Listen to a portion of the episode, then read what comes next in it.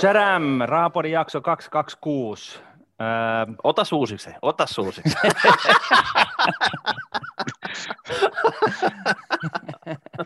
Ei kun 228, kato vaan. No. no niin, nyt on sun vuoro Miikka yrittää. Mm. no Hyvää ei. uutta vuotta ja Chadam, nyt tois tarjolla Rahapodi-jakso 228 ja me ollaan siirtymässä Martinin kanssa vanhasta analogisesta ajasta suoraan bittiaikaan ja me tehdään se isosti. Kyllä. Päivän suuri aihe tänään on, onko tämä vuosi 2021 Bitcoinin vuosi, kysymysmerkki. Mm. Mm. Viimeksi kun me puhuttiin Bitcoinista, siitä on vajaa neljä vuotta, oli pitkällä kevät siinä, taisi olla kesäkuuta 2017, silloin bitcoini huiteli siinä kahden puolen tonnin ja kolmen tonnin hujakoilla dollareissa. Ja silloin meillä oli vieraana tämän alan ehkä kovin teknisin kuru Suomesta, Joel Lehtonen. Kyllä, ja silloin me käsiteltiin siis näitä Bitcoinin perusteita, eli ylipäätänsä mikä on Bitcoin, ja, ja tota, käytiin läpi näitä lohkoketjujuttuja ja, ja, ja sitä, että miten sen Bitcoinin osalta on niin kuin ratkaistu ja, ja näin poispäin. Eli jos, jos sinun su, niin kuin päällimmäinen kysymys tässä nyt on se, että mikä on Bitcoin, niin, niin aloitapa siitä jaksosta 81 ja tule sitten takaisin tänne, tänne tota, tähän jaksoon, niin jatketaan siitä. Sitten sellainen huomio myös, että silloin viime, vuo, viime kerralla, kun me siis käsiteltiin Bitcoinia, niin se, kun se kurssi oli siinä kahden kolmen tonnin kohdalla, niin siitähän se sitten puolen vuoden sisään teki uudet huiput, ihan ainoastaan ja vain ja ainoastaan sen takia, että Rahapodi sitä aihetta käsitteli, joten tota noin, niin nyt, nyt voi sitten eh, itse kukin vetää minkälaiset johtopäätökset tahansa siitä, että, että tota, mihin se Bitcoinin, Bitcoinin kurssi nyt sitten nousee, että tästä 35 000, millä niin kuin lukemalla, hehtaarilukemalla se tätä nauhoittaessa on, että Mm, saas nähdä, meneekö sata tonnia puhki ensi viikolla. Mm. Mutta kuten sanottu, niin eihän me näistä bittihommista vielä niin hirveästi tiedetä. Ja sen takia me ollaan roudattu tähän Rahapori-studioon vieraaksi yksi kovimmista kuruista Suomessa, suoraan Suomen Pankin Bitcoin, mistä War Roomista vai mistä tuut, niin Aleksi Krym, tervetuloa. Kiitos, kiitos. Tosi hauska olla mukana. Sä olet digitalisaation neuvonantajana äh, Suomen Pankissa. Haluatko vähän avata tätä sun roolia siellä? Joo, ihan mielellään. Eli Suomen Pankki, siis keskuspankki, osa eurojärjestelmää. Äh, koko rahoitusala digitalisoituu kovaa vauhtia ja, ja myös keskuspankki muutama vuosi sitten totesi, että tätä asiaa täytyy tutkia tarkemmin ja, ja se on oikeastaan se mun koko tehtävä. Eli tota, mietitään tätä toimintaympäristön kehittymistä ja katsotaan pankki- ja rahoitusalan eri, erityyppisiä innovaatioita ja, ja miten ne vaikuttaa keskuspankin toimintoihin ja tehtäviin ja sitten viedään ne niin kuin omiin, omiin muutosprosesseihin sitten yritetään sopeutua tilanteeseen. Niin, siis tota, kryptovaluuttoja on nyt coinmarketcap.com web-nettisivun mukaan niin yli 4000 kappaletta, josta Bitcoin on yksi ja joku Ethereum on, on, on toinen ja Litecoin kolmas. että tota, näitä tosiaan nyt tulee niin kuin vähän ikkunasta ja ovista ikään kuin markkinoille. oletko sinä Bitcoin uskovainen tai kryptovaluutta uskovainen? Mä en ole millään tavalla Bitcoin tai kryptovaluutta uskovainen, mutta sanavalinta on sinänsä ihan hyvä ja osuva, että kun tota kuuntelee ja katselee sitä, sitä porukkaa, niin siinä on niin kuin hyvinkin fanaattista näkemystä liikkeellä, ja jos ei nyt ihan uskonnosta, niin voidaan ainakin jostain jonkinnäköisestä kultista melkein puhua.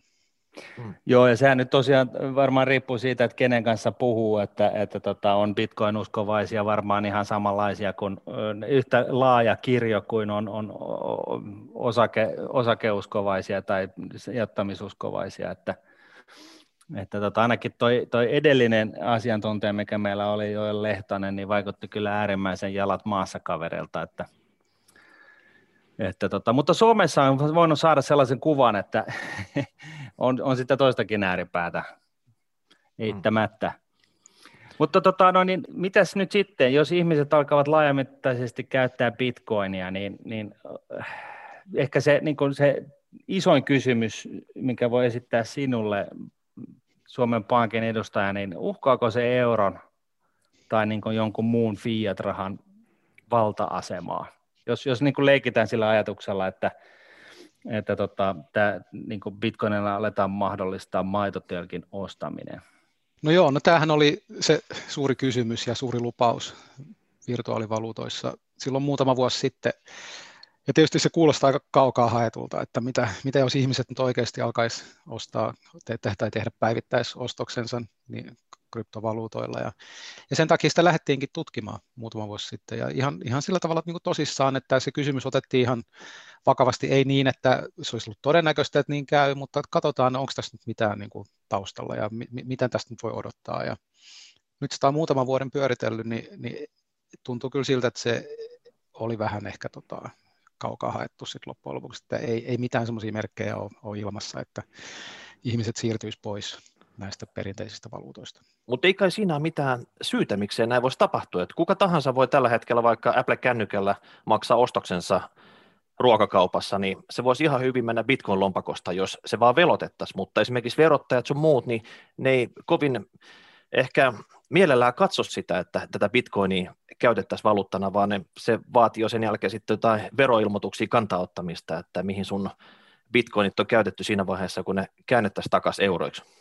Niin, ei siinä, ei siinä teoriassa mitään, mitään estettä ole, jos ihmiset niin päättää tehdä, niin että kyllähän Suomessakin ja Euroopassa niin lainsäädäntö sallii sen, että, että maksaa voi ihan millä vaan. Ei, ei ole mitään pakkoa maksaa juuri euroilla, että jos, jos menee kauppaan ja sopii kauppiaan kanssa, että mä maksan nyt vaikka jollain toisella valuutalla tai jollain oravan nahalla, niin se, se on ihan ok, ei mikään laki sitä kiellä.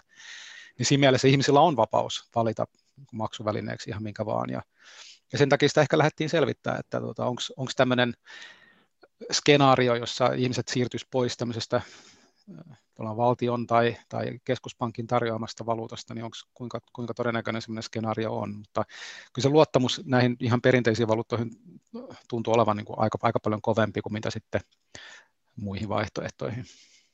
No niin, mutta sehän on, on vielä, mutta että mistä sen tietää, että miltä se näyttää 10-20 vuoden kuluttua? Onko tässä siis jotain, jotain tällaista, kun itsekin totesit tuossa, että periaatteessa niin, niin, niin, talous voi pyöriä vaikka oravan, oravan nahoilla, että tota, onhan se tähänkin mennessä pyörinyt paperin palasilla niin, niin tota, ja, ja digitaalisilla tota,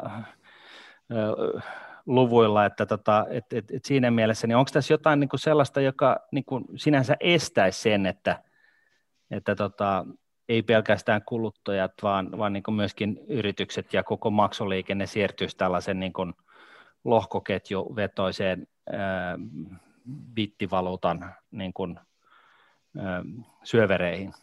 No jos, jos lähtee purkaa tuota kysymystä, tuossa on tuossa on tavallaan kaksi eri osaa, että mi, mihin ihmiset luottaa, mitä, mitä valuuttaa ne haluaa käyttää. Se on niin toinen kysymys. Ja sitten toinen on se, että taipuisiko tämmöinen niin lohkoketjuperusteinen järjestelmä siihen ihan teknisesti, niin luulen, että kumpaakin se vastaus on ei. Että tämmöinen lohkoketjujärjestelmä on, on loppujen lopuksi aika, aika kömpelö, se on, se on aika tehoton, ja, ja siinä tulee tosiaan sitten tämmöiset kysymykset, kapasiteetti ja ja, tota, ja muut, muut tekniset kysymykset vastaan, että se, se vaan ei, niin kuin, ei riitä.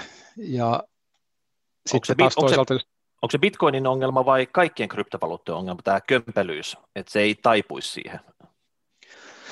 No siis se on periaatteessa kaikkien kryptovaluuttojen ongelma. Että se kryptovaluuttojen perusominaisuus on se, että ne käyttää lohkoketjua ja ehkä vielä yleisempi sana olisi, puhutaan vertaisverkosta. Eli tietokoneet, kun pyörii vertaisverkossa, niin se on semmoinen tietokoneverkko, jota kukaan ei erityisesti hallitse, vaan että se on, se on kaikki, kaikki sen verkon pyörittäjät on ikään kuin tasavertaisessa asemassa, ja se kuka tahansa voi liittyä siihen, ja että on kuka tahansa voi osallistua sen järjestelmän operoimiseen. Se on, se on vertaisverkko. Ja se on sen, sen takia, että se on vertaisverkko, niin sen takia se on tämmöinen tosi hidas. Vertaisverkon vastakohta on se, että on joku nimetty taho, joka pyörittää sitä järjestelmää. Ja se on huomattavasti kustannustehokkaampaa, että, että laitetaan kaikki yhteen koneeseen ja se kone pyörii ja sitten luotetaan siihen operoijaan, joka sitä konetta sitten operoi.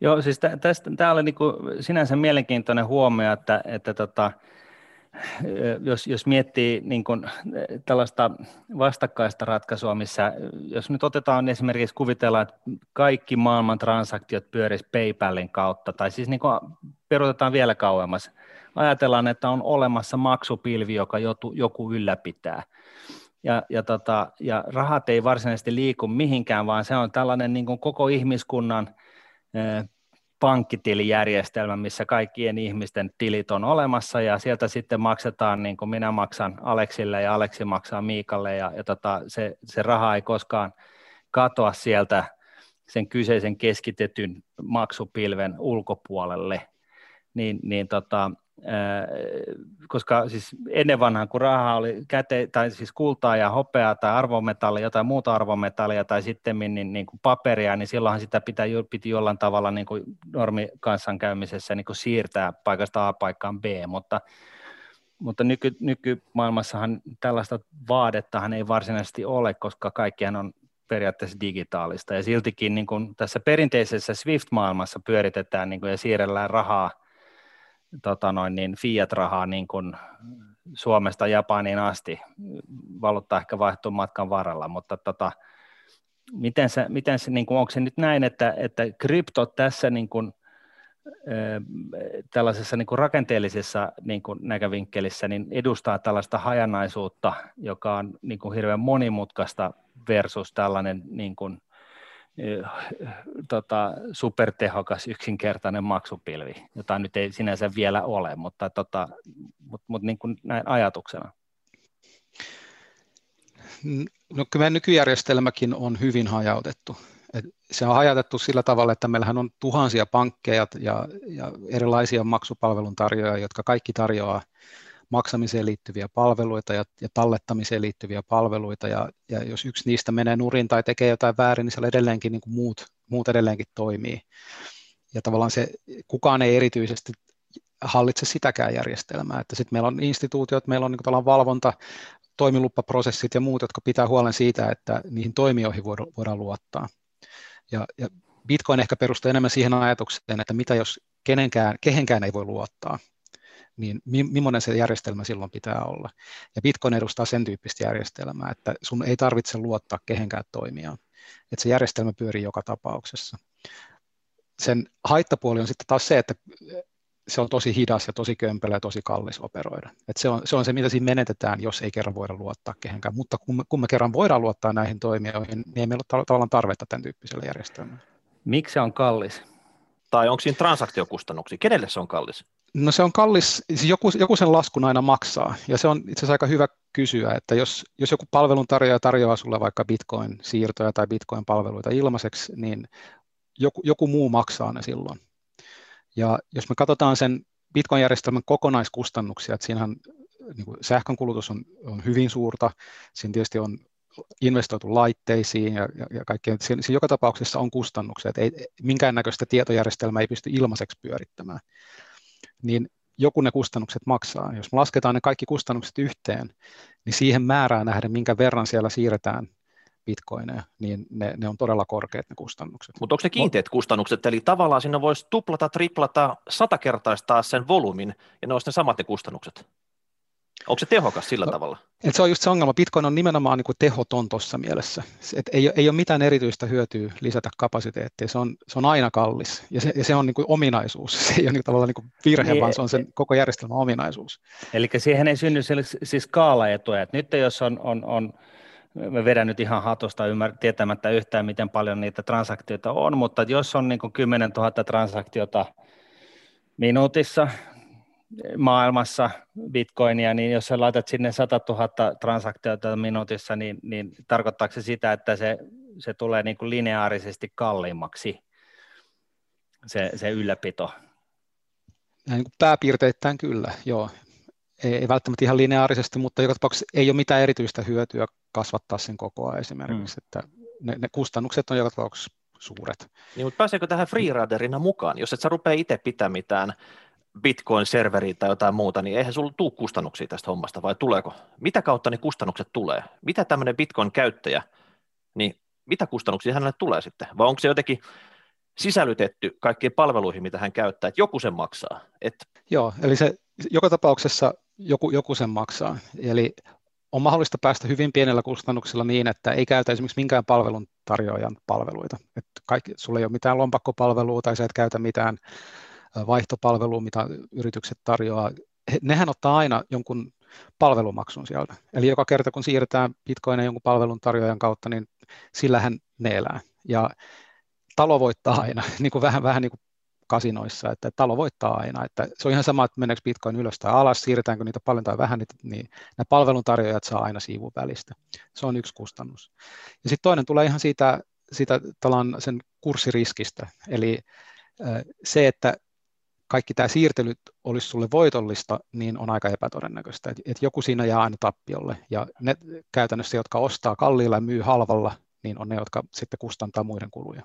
Tässä kun sä sanot, että, että tämä on niin kuin kallis, niin liittyykö se siihen louhintaan, jota vielä harrastetaan? Että niin kuin periaatteessa niin kuin se louhintahan loppuu jossain vaiheessa, jolloin sitä energiaa ei enää pala niin paljon. Ja sitten yhtä lailla, niin kuin mitä tähän niin kuin louhintaan ja energiankulutukseen tulee, niin, niin eikö se ole myöskin niin, että, että toisaalta sellaiset, jos katsotaan maailmanlaajuisesti, niin siellä, missä se energiahinta on mahdollisimman halpaa tai jopa ilmasta, niin siellä sitä sitten – sitä energiaa hyödynnetään, että se ei nyt menisi niin kuin Kankkulan kaivoon, niin, e, koska energiahan pitää aina, aina käyttää heti, niin siellä on sitten tyypillisesti myöskin näitä niin kuin Bitcoin-louhijoita, jotka siis eh, tota, ratkaisee algoritmia, joka, joka tota, synnyttää sitten loppupeleissä jonkun Bitcoinin näille tekijöille.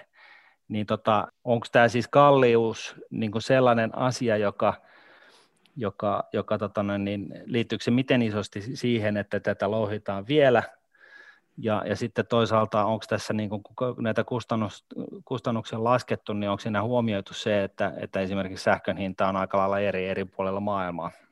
Joo, kyllä se on niin huomioitu siinä, että, että kaikkien halvimmallakin sähkön hinnalla niin se on, se on niin aivan posketon se, se, se sähkön kulutus ja ne kustannukset, mitä siitä syntyy. Ja ja se, se kustannus syntyy siitä, että siinä tehdään paljon ylimääräistä niin päällekkäistä laskentaa.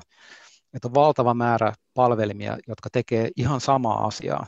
Ja, eli ajatellaan, että on vaikka 10 000 tietokonetta, jokainen pyrkii teke, lisäämään ne, ne viimeisimmät transaktiot sinne, sinne tietokantaan, mutta vain yksi niistä 10 000 koneista saa tehdä sen. Ja ne kilpailee. Eli ne kaikki, kaikki koneet raksuttaa kuumana yrittää se, lisätä sinne, sinne tota, tietokantaa lisää tietoa, ja vain yksi niistä pääsee loppujen lopuksi tekemään se. Ja tämä on sellainen järjestelmä, joka pyörii koko ajan, eli siellä tehdään koko ajan niin kuin tuhat, moni kertaisesti semmoista turhaa laskentaa. Ja se, on, ja se on se, mistä ne kustannukset syntyy. Niin, ja se on sitten yhtä lailla se, mikä myöskin eh, mahdollistaa just sen lohkoketjun ja sen, että se on niin kuin bulletproof, että sitä ei päästä huijaamaan. Eli se on niin kuin tavallaan sisäänrakennettu tähän tähän niin kuin lohkoketju, tai siis lohkoketjuteknologiasta siis sanot, että siitä seuraa, että tämä on, on niin kuin ikään kuin tehoton, tehoton systeemi, koska on niin paljon päällekkäistä tekemistä ja se päällekkäinen tekeminen on osa sitä lohkoketjun ylläpitämistä. Joo, juuri näin. Eli se on se, mikä, mikä korvaa sen luottamuksen. Eli jos ajatellaan niin, että siellä on monta eri tämmöistä louhijaa ja ne on ikään kuin niitä pankkeja vastaavat tai maksupalveluja vastaavat toimijat, niin jos lähdetään siitä, että me ei voida luottaa niistä kehenkään, niin tehdään sitten niin, että ne saa keskenään kilpailla, kuka saa hoitaa sen, sen tietokannan päivittämisen. Ja niillä, niillä annetaan ikään kuin tämmöinen kilpailu, ja joku niistä vaan sitten saa käytännössä satunnaisesti tehdä, tehdä päivityksiä siihen tietokantaan. Ja, eli jos me voitaisiin valita niistä yksi, johon me luotetaan, ja sanotaan, että okei, sun tehtävä on nyt ylläpitää tätä Bitcoin-verkkoa, niin se toimisi monituhatkertaisesti halvemmalla ja tehokkaammin. Just näin. Entäs sitten tota pankkijärjestelmä, eihän niidenkään serverit, eihän niistä vedetä sähköt pois tota noin, niin yöksi tai viikonlopuksi, että käyhän nekin koko ajan siellä yötä päivää 24-7. Et, et, et, onko, onko tätä siis niin kuin oikeasti yritetty arvioida niin kuin ja vertailla tätä? Onko tämä energia nyt sitten kuitenkin niin kuin siis tällainen kynnyskysymys tässä tässä, tässä tota, ää, kryptovaluuttojen kohdalla vai onko, onko se sittenkin se, se tavallaan transaktiokapasiteetin pullonkaula, että mikä näistä se on? No noin kaksi asiaa ne liittyy toisiinsa, että mm. Joo, eli se, se koko, koko järjestelmä toimii tehottomasti. Ja, ja se, on, se on tarkoituksella rakennettu niin. Mutta tavallaan riittääkö meille, niin kuin, riittääkö meille 10 000 tehokasta serveriä, niin saisi periaatteessa pyöritettyä tehokkaasti sitä kryptovaluuttaa, varsinkin sitten, kun se louhinta on ohi? No siis sinänsä se tieto, mitä siinä pyöritään, on ihan äärimmäisen yksinkertaista. Se, siihen riittäisi niin kuin ihan tavallinen kotikone. Yksi, yksi läppäri riittäisi siihen. Ei, ei siihen tarvita mitään suurta laskentatehoa, että ylläpidetään. Sehän on käytännössä niin kuin Excel-taulukko. Niin ei, ei siihen tarvita mitään ihmeellistä konetta, että jos vaan löydettäisiin joku, joka, joka, jolla annetaan tehtäväksi pyörittää sitä Excel-taulukkoa. Mutta siis Bitcoin, se, se filosofia perustuu siihen, että me ei voida luottaa kehenkään, me ei voida valita ketään yhtä tahoa ylläpitämään sitä Excel-taulukkoa, niin tehdään sitten niin, että kuka tahansa saa ylläpitää sitä, mutta se aiheuttaa sitten taas sen ongelman, että se pyörii tehottomasti. No voisiko tuota Suomen Pankki liittyä tähän vertaisverkkoon, jotta me voitaisiin luottaa johonkin tahon? Että et no onko siis niinku, tähän, sy- syytä niin, olla pois niin, sitten? Miksi, miksi niin, annetaan tämmöisen niinku, tota, huppupäisten tyyppien pyörittää niitä servereitä, kun oikeasti voisi olla sellainen taho, mihin luottaa? Miksi niin, ei Suomen eli, Pankki mene mukaan sinne ja kerro, että homma toimii? Niin siis ylipäätään niin, se, just se näin, että, että mi, mi, miksei sitten keskuspankit voisi olla niitä, jotka pyörittää näitä, näitä tota, tätä, tätä toimintaa. Et silloinhan niin kuin tavallaan yhdistetään kaksi maailmaa ja sitten mä huomaan heti, että se vastaus on to, toki sitten heti se, että, että tota, jos se on niin DNAhan koodattu, että tässä ei nyt luoteta kehenkään ja se on niin kuin tavallaan se ratkaisun niin kuin selkäydintä, niin, niin sitten sit tulee vähän niin kuin turhake, ja silloin sitä yhtä hyvin voi olla tekemättä sitä, hyödyntämättä sitä lohkoketjua. Käsin, onks, ajattelinko mä nyt oikein? Niin siis Suomen Pankki pyörittää oma, omia servereitä ja tarjoaa omia palveluita, että toi on, toi on se heidän, toi on se Bitcoin-palvelu ja se, sitä pyöritetään noin ja siitä, sitä voi kuka tahansa, siihen voi kuka tahansa osallistua ja se nyt vaan ei ole niin kuin meidän tehtävä osallistua bitcoinin pyörittämiseen. Okei, entäs niin. nyt sitten se kapasiteettikysymys vielä, kun me puhuttiin nyt tästä sähköstä, niin nyt jos me otetaan tämä kapasiteettikysymys, niin, niin onko se siis niin kuin, niin, että, että tota, ei ole sellaista ratkaisua, millä, millä tota noin, niin, lohkoketjun varassa pyörivä toisin sanoen kryptovaluuttaa, niin, niin voisi käytännössä korvata kaikki fiat-rahat maailmasta ja kaiken rahaliikenteen maailmasta. Juu vai ei, tyyppinen vastaus. Tällainen no, ei voi, joo, to, tässä menee niin kuin, tässä, joo, tässä täytyy pitää nämä kaksi asiaa erillä, että onko se, järjest, onko se tietojärjestelmä, onko se tekniikka, niin kuin, mihin se taipuu. Mutta sitten se, että mitä, mitä me käytetään maksamiseen ja mikä, mitä valuuttaa me käytetään, niin sehän ei oikeastaan liity siihen millään tavalla.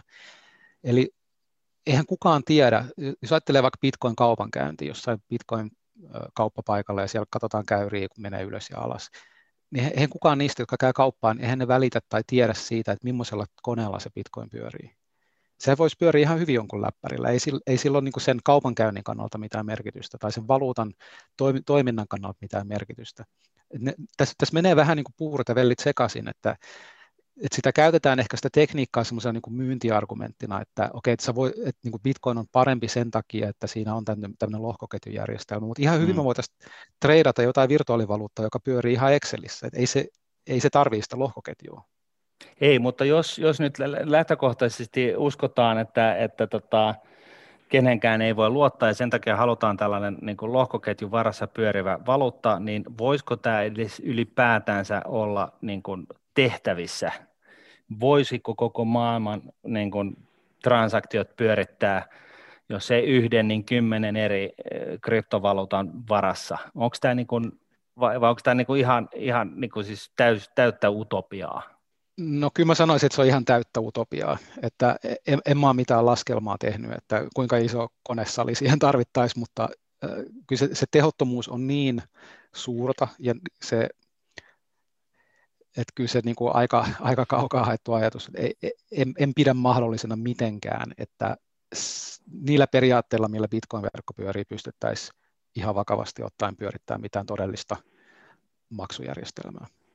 Okei. Okay. No mikä sitä tota, sitten jos siitä ei ole tämmöiseksi maksuvälineeksi, ja tällä hetkellä sitä on verrattu vähän niin kuin kultaa, eli tämmöinen ehkä spekulatiivinen sijoitus sinänsä, niin näet sä itse sen tämmöisenä spekulatiivisena sijoituskohteena, että sitä ostetaan, holdataan ja that's it, jossain vaiheessa ehkä luovutaan. vai tota, mikä on se bitcoinin käyttötarkoitus? No kaikista käyttötarkoituksista, mitä, mitä mä oon nähnyt, niin toi on ehkä mun mielestä se yleisin, että sillä ei oikein voi tehdä mitään muutakaan, niin sitä ostetaan, sitten sit sitä pidetään hallussa ja sitten jonain päivänä sitä myydään. Ja siinä välissä ei sitten oikeastaan tapahdu muuta kuin, että katellaan sitä kurssikäyrää, että mihin se kehittyy. Hmm. Mutta bitcoinihan on, kuitenkin on parempi kuin oravan nahka, koska sen, sen ostaminen on helpompaa, ja sille oravan nahalla ei oikein mitään tämmöistä järkevää käyttötarkoitusta, eli semmoista, mihin muuhun sitä voisi käyttää, ja sen myyminen on varmaan vielä hankalampaa kuin ostaminen. Niin si- siihen nähdään... Nä, niin... nä, joo, kyllä, näin voi ajatella. Semmoinen merkittävä ero on tietysti se, että ne bitcoinit on olemassa vain niin kauan, kun se äsken mainittu lohkoketjujärjestelmä pyörii. Ja niin kauan kun ne koneet kuluttaa siellä sähköä ja, ja pyörittää siellä sitä verkkoa, niin niin kauan se bitcoin on vaan olemassa. Heti kun ne koneet pysähtyy, niin se bitcoin katoaa maailmasta. Joku, joka vahingossa vetää, kulta... kompastuu johonkin sähköpiuhaan, niin sitten lähtee sähköt pois ja bitcoinit haihtuu cyberavaruuteen. Niin. Että tavallaan se kulta ja oravan nahat, ne on sitten niin kuin hamaan tappiin asti olemassa, ellei ne sitten jotenkin muutu joskus tomuksi. Hmm. Niin, mutta silloin vajaa neljä vuotta sitten niin oli, oli niin kuin kysymys siitä, että onko Bitcoin se, joka näistä kaikista valotoista, bit, kryptovalotoista vetää sen pisimmän korren, koska koska tota noin, niin, puhuttiin siitä, että kyseisen kryptovaliton kapasiteetti, eli se, että miten monta transaktiota se pystyy, teke, pystyy purkaa tai lyömään läpi sekunnissa tai minuutissa, niin, niin siinä on tietynlainen tällainen kryptovaluuttojen pullon kaula. Ja, ja Bitcoin ei ilmeisestikään ole niin kuin, rakenteeltaan se kaikista jouhevin, mutta sinne on sitten ilmeisesti rakennettu tällaisia workaroundeja, eli yritetty ratkaista sitä asiaa muilla tavoin, niin, niin onko tämä kapasiteetti nyt niin kuin sellainen pystyy, jos kaikki maailman transaktiot alkaa pyöriä bitcoinilla, niin, niin tota, onko se ma- edes mahdollista? No mun tietääkseni sitä ei ole ratkaistu, että se ei ole mahdollista. Ja tota, tosiaan kaikenlaisia virityksiä on sitten kehitetty, millä se, siitä on päästy ehkä ympäri, mutta tietysti se ongelmakin on jossain määrin itse aiheutettu, että eihän, eihän perinteisellä tai perinteisissä maksujärjestelmissä ja, ja pankkijärjestelmissä ole tämmöistä ongelmaa, että kyllähän siellä, siellä pyöritään aika iso määrä transaktioita sekunnissa, mutta ehkä tämä koko transaktiokysymyskin on semmoinen aika yksityiskohtainen tekninen kysymys, joka ei ole ehkä tänä päivänä enää ollenkaan niin mielenkiintoinen. No mutta niin. eikö maailma täynnä insinöörejä? Kyllä insinöörit pystyy ratkaista tämmöiset tekniset ongelmat. Että onhan tässä Bitcoinissa monta muuta aspektia tavalla, että se ehkä kuitenkin mahdollistaa tämmöiset salaman nopeat rahansiirrot ympäri maailman, ei ole rajoittunut tämmöisiin tiettyihin päiviin, että tiedätkö, markkinat lyödään kiinni, että eikä tässä kauppaa jollain instrumentilla, vaan se on 24-7 ympäri maailman käytettävissä, että se tuo uudenlaisia mahdollisuuksia kuitenkin. No siis totta joo, mä oon ihan samaa mieltä, että kyllä insinöörit pystyy ratkaisemaan ties millaisia teknisiä ongelmia, että tässä Bitcoinin tapauksessa ehkä kysymys on siitä, että onko ollut alun perinkään mitään varsinaista ongelmaa, että on löydetty ratkaisu ilman, että on ollut välttämättä mitään ongelmaa. Ja jos ajatellaan vaikka tuota 24-7 kysymystä, niin ei markkinat ole kiinni sen takia, etteikö se olisi teknisesti mahdollista, vaan se on vaan sen takia, että ihmiset haluavat viettää viikonloppua. Mutta mut siis, eh, mitä mä ymmär, silloin kun me puhuttiin Joelin kanssa tästä asiasta, niin, niin niin, ja, ja hän, siis hänen taustaan eri tietenkin, hän, hän, on, hän on niin kuin, siis ymmärtää sen teknologian päälle ja näin, niin mä ymmärsin, että siinä niin kuin sen kapasiteetin osalta vielä niin nopeasti, niin, niin ollaan, ollaan tehty tällaisia niin kuin eri, eh, niin kuin tällaisia esilaskelmapaikkoja, jossa sitten, missä, missä hoidetaan niin kuin, niin kuin, millä otetaan pois niin kuin tätä rasitusta siitä niin kuin lohkoketjun ylläpitämisestä, eli joitain transaktioita tapahtuu jossain esikamarissa, ja sitten kun ne transaktio on, on, on clearattu, niin sitten se kirjoitetaan sinne kovaan lohkoketjukoodiin, ja sitten se pysyy siellä niin, niin tota, vielä vaan se, että, että eikö, eikö tu, siis onko tämä niinku yleisessä tiedossa oleva asia, että bitcoinia ei, tai siis kryptovaluutta ylipäätänsä, niin ei tosiaan voi, sillä ei voi korvata, jos siitä tulisi hirveän suosittu. Mä, mä siis en ota nyt poliittisesti kantaa siihen, että pitääkö vaiko eikö, mutta jos siitä tulisi äärimmäisen suosittu, niin tarkoittaisiko se sitä, että, että sen kyseisen hyvin suositun kryptovaluutan – tota noin, niin, siis käytännön käyttäminen tukehtuisi siihen mahdottomuuteen, että siellä ei niin kuin kapasiteetti riitä. Niin, kyllä se näin on ja kyllä se yhä yleisesti tiedossa on ja, ja ei siihen tässä nyt tosiaan neljässä tai viidessä vuodessa minkäännäköistä ratkaisua on löytynyt.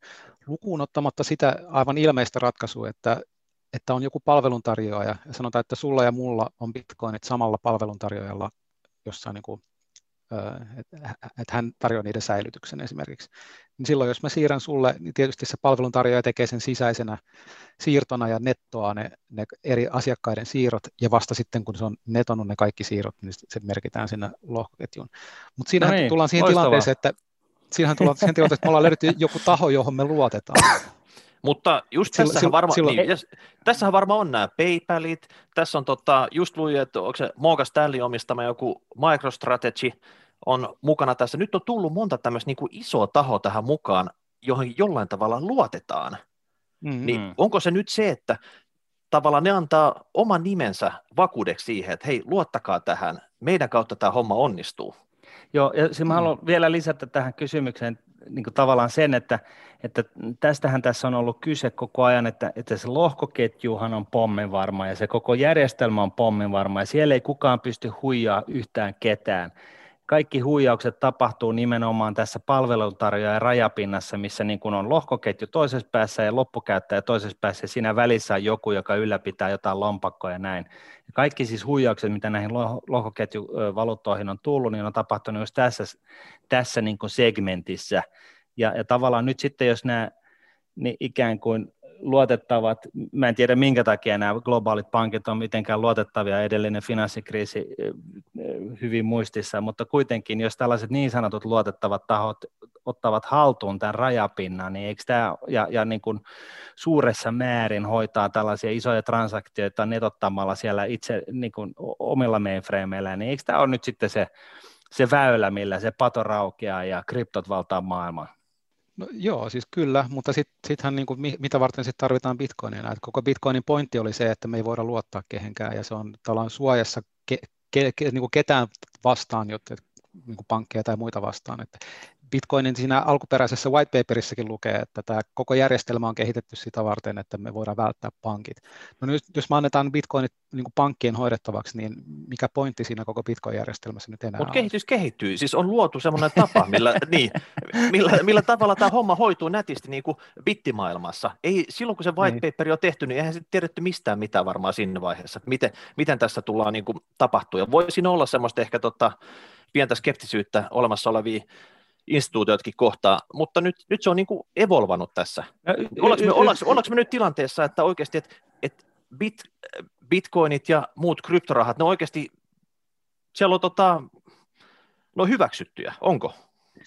No siis me ollaan evolvattu takaisin lähtöruutuun, eikö niin? Että jos alun perin ongelma oli se, että meillä oli pankkeja, me haluttiin päästä pankeista eroon, no kehitetään tämmöinen bitcoin, ja sitten loppu se kehitys johti siihen, että okei, nyt ne pankit hoitaa meidän bitcoinia, niin miksi me kehitettiin tämmöistä bitcoinia alun perin? No edelleenkin ollaan nyt niiden pankkien armoilla tietyllä tapaa. Eli se, Mutta ei olla keskuspankkien armoilla enää. Että, tota, ja, tai siis tavallaan kesku, siis toisaalta siis ei olla, niin kuin, toisesta näkövinkkelistä sanotaan näin, että ei olla keskuspankkien armoilla, ja sitten toisaalta ää, talouksia ei pysty sitten enää ohjaamaan ja, ja niin kuin, ottamaan iskuja vastaan keskuspankkityyppisillä toimenpiteillä, ellei sitten keskuspankitkin siirry niin kuin jollain tavalla – käyttämään ja, ja niin kuin, säilyttämään bitcoineja niin, että ne voi puskea niitä markkinoille siinä vaiheessa, kun tarvitsee elvyttää ja, ja sitten imasta niitä pois silloin, kun tarvitsee vähän jarruttaa.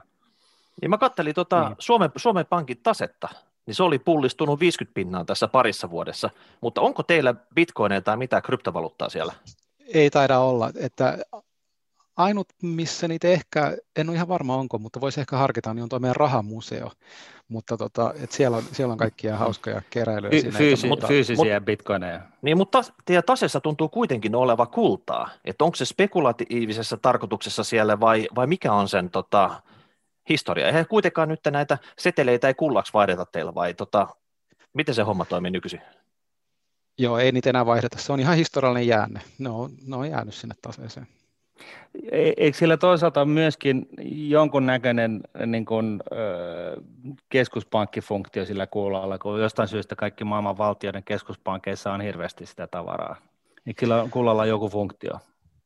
No silloin on ollut aikaisemmin funktio, että tietysti niin kuin valuutat on ollut jossain kohtaa sidottu kultaan ja, ja, ja keskuspankilla on sen takia ollut kultavarannot, mutta sitten kun tästä tämä sidonta lopetettiin, niin tällainen kultia sitten niin pois myyty, että ne on pitkälti jäänyt sitten keskuspankkien haltuun. Okei. No, mun, mun tota noin, niin loppupeleissä niin tuossa nyt, nyt, sitten, niin mä ymmärrän sen, että, että jos, jos, jos Bitcoin ja lohkoketjuilla mahdollistettavat kryptovaluutat on tehty sitä varten, että ei luoteta kehenkään. Sitten siinä on kuitenkin tarvittu tällaisia välikäsiä niin kuin käyttäjien ja lohkoketjun välillä, ja sitten se ongelma on ollut siellä, että siellä on ollut kaiken näköistä yrittäjää ja Firabelit toimijaa, joka on sitten välillä varastanut kaikki asiakkaittensa rahat ja lähtenyt jonnekin livahkaan. Ja, ja nyt sitten, jos sinne tulee tätä, tätä tota noin niin, eh, luotettavaa tahoa siihen tai näistä olemassa olevista toimijoista, niin sieltä joku ryhtyy luotettavaksi ja, ja, tota, ja näin, ja keskuspankit mahdollisuuksien mukaan nyt sitten niin ryhtyisi tätä hyödyntämään, niin, niin tota, eikö tämä niin kuin, mä, mä vaan yritän niin kuin siis tällaisella abst, niin kuin hypoteettisella tasolla vaan niin kuin selvittää, että onko, onko niin kuin kryptot niin kuin kuitenkin ja joku yksittäinen krypto, niin voisiko se olla se maailmanvaluutta?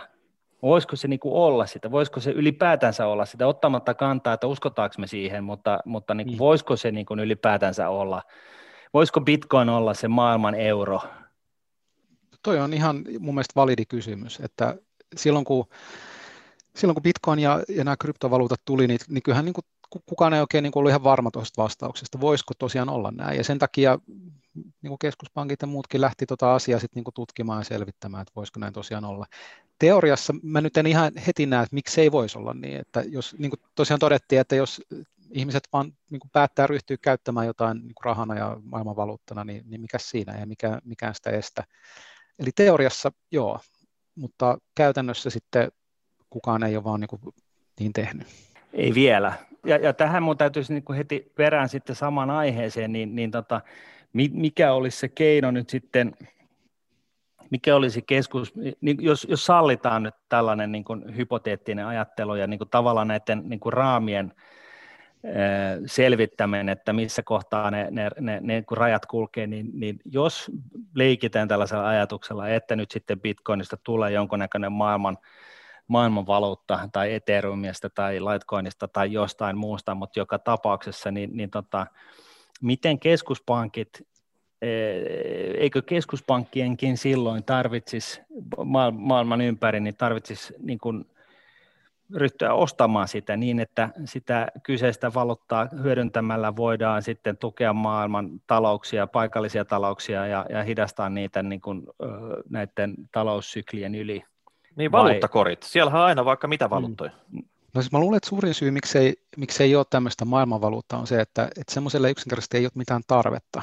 Eli suurin osa kaikesta kaupankäynnistä ja, ja maksamisesta ja rahankäytöstä tapahtuu hyvin paikallisesti esimerkiksi tämmöinen tilasto, mä en tiedä, tiesittekö, mutta esimerkiksi SEPA-maksu, että Euroopassa voi maksaa 35 mm. maata, niin sä voit siirtää euroja mihin tahansa maahan. Se on sama järjestelmä. Ne, ne menee ihan niin kuin saumattomasti yhtä hyvin Suomesta Italiaan kuin Suomesta Suomeen. Niin niistä rahoista kuitenkin vain yksi prosentti siirtyy Suomen rajojen ulkopuolelle, eli, eli tai maksuista tehdään Suomen rajojen ulkopuolelle, vaikka se on ihan yhtä helppoa, yhtä, yhtä, yhtä halpaa. Eli ihmisille vaan ei kerta kaikkiaan ole mitään tarvetta.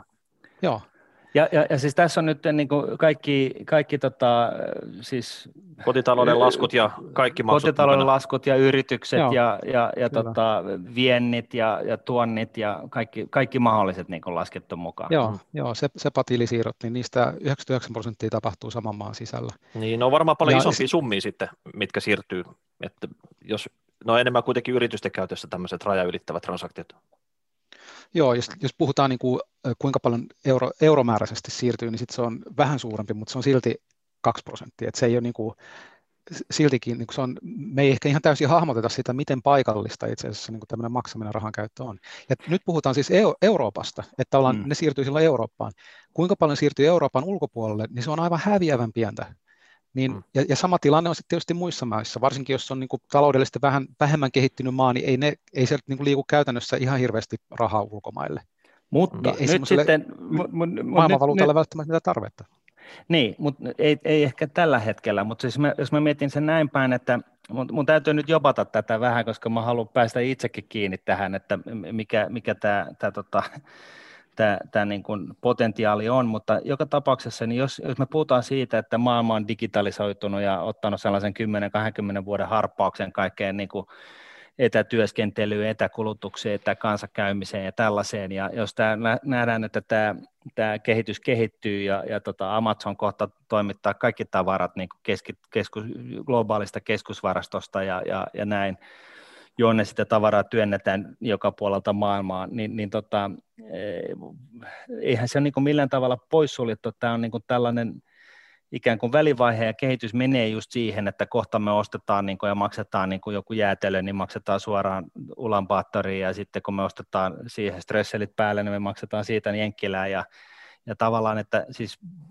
globaali maailmantalous niin kuin tiivistyy yhdeksi kokonaisuudeksi, olkoon, siinä, olkoon että siinä saattaa nyt mennä sitten se 50 tai 100 vuotta tai 1000 vuotta, mutta joka tapauksessa, jos suunta on toi, niin silloinhan bitcoinin tyyppiselle niin kuin periaatteessa maailmanvaluutalle olisi kysyntää. Mutta sitten päästään vielä siihen, että miksi siihen tarvittaisiin bitcoin, kun meillä on siihen jo eurot ja dollarit ja, ja punnat ja muut valuutat. No en mä tiedä, mä, mä, mä ajattelen sen niin kuin näin päin, että, että tota, se, se äm, tuhansien, tuhansien, tuhansista pankeista ja keskuspankeista koostuva SWIFT-verkosto, niin, niin tavallaan niin jossa niin pyörii erinäisiä valuuttoja ja, ja, tota, ja ympäri maailman, ja johon on liitetty niin kuin eh, eri maksujärjestelmät keskenään ja näin, niin onhan se nyt aikamoinen tilkkitäkki, että niin kuin, eikö se nyt olisi siistiä vaan niin pyyhkäistä se Kankkulan kaivoa ja, ja keskittää se koko homma niin kuin yhden valuutan ympärille tai yhden maksupilven ympärille.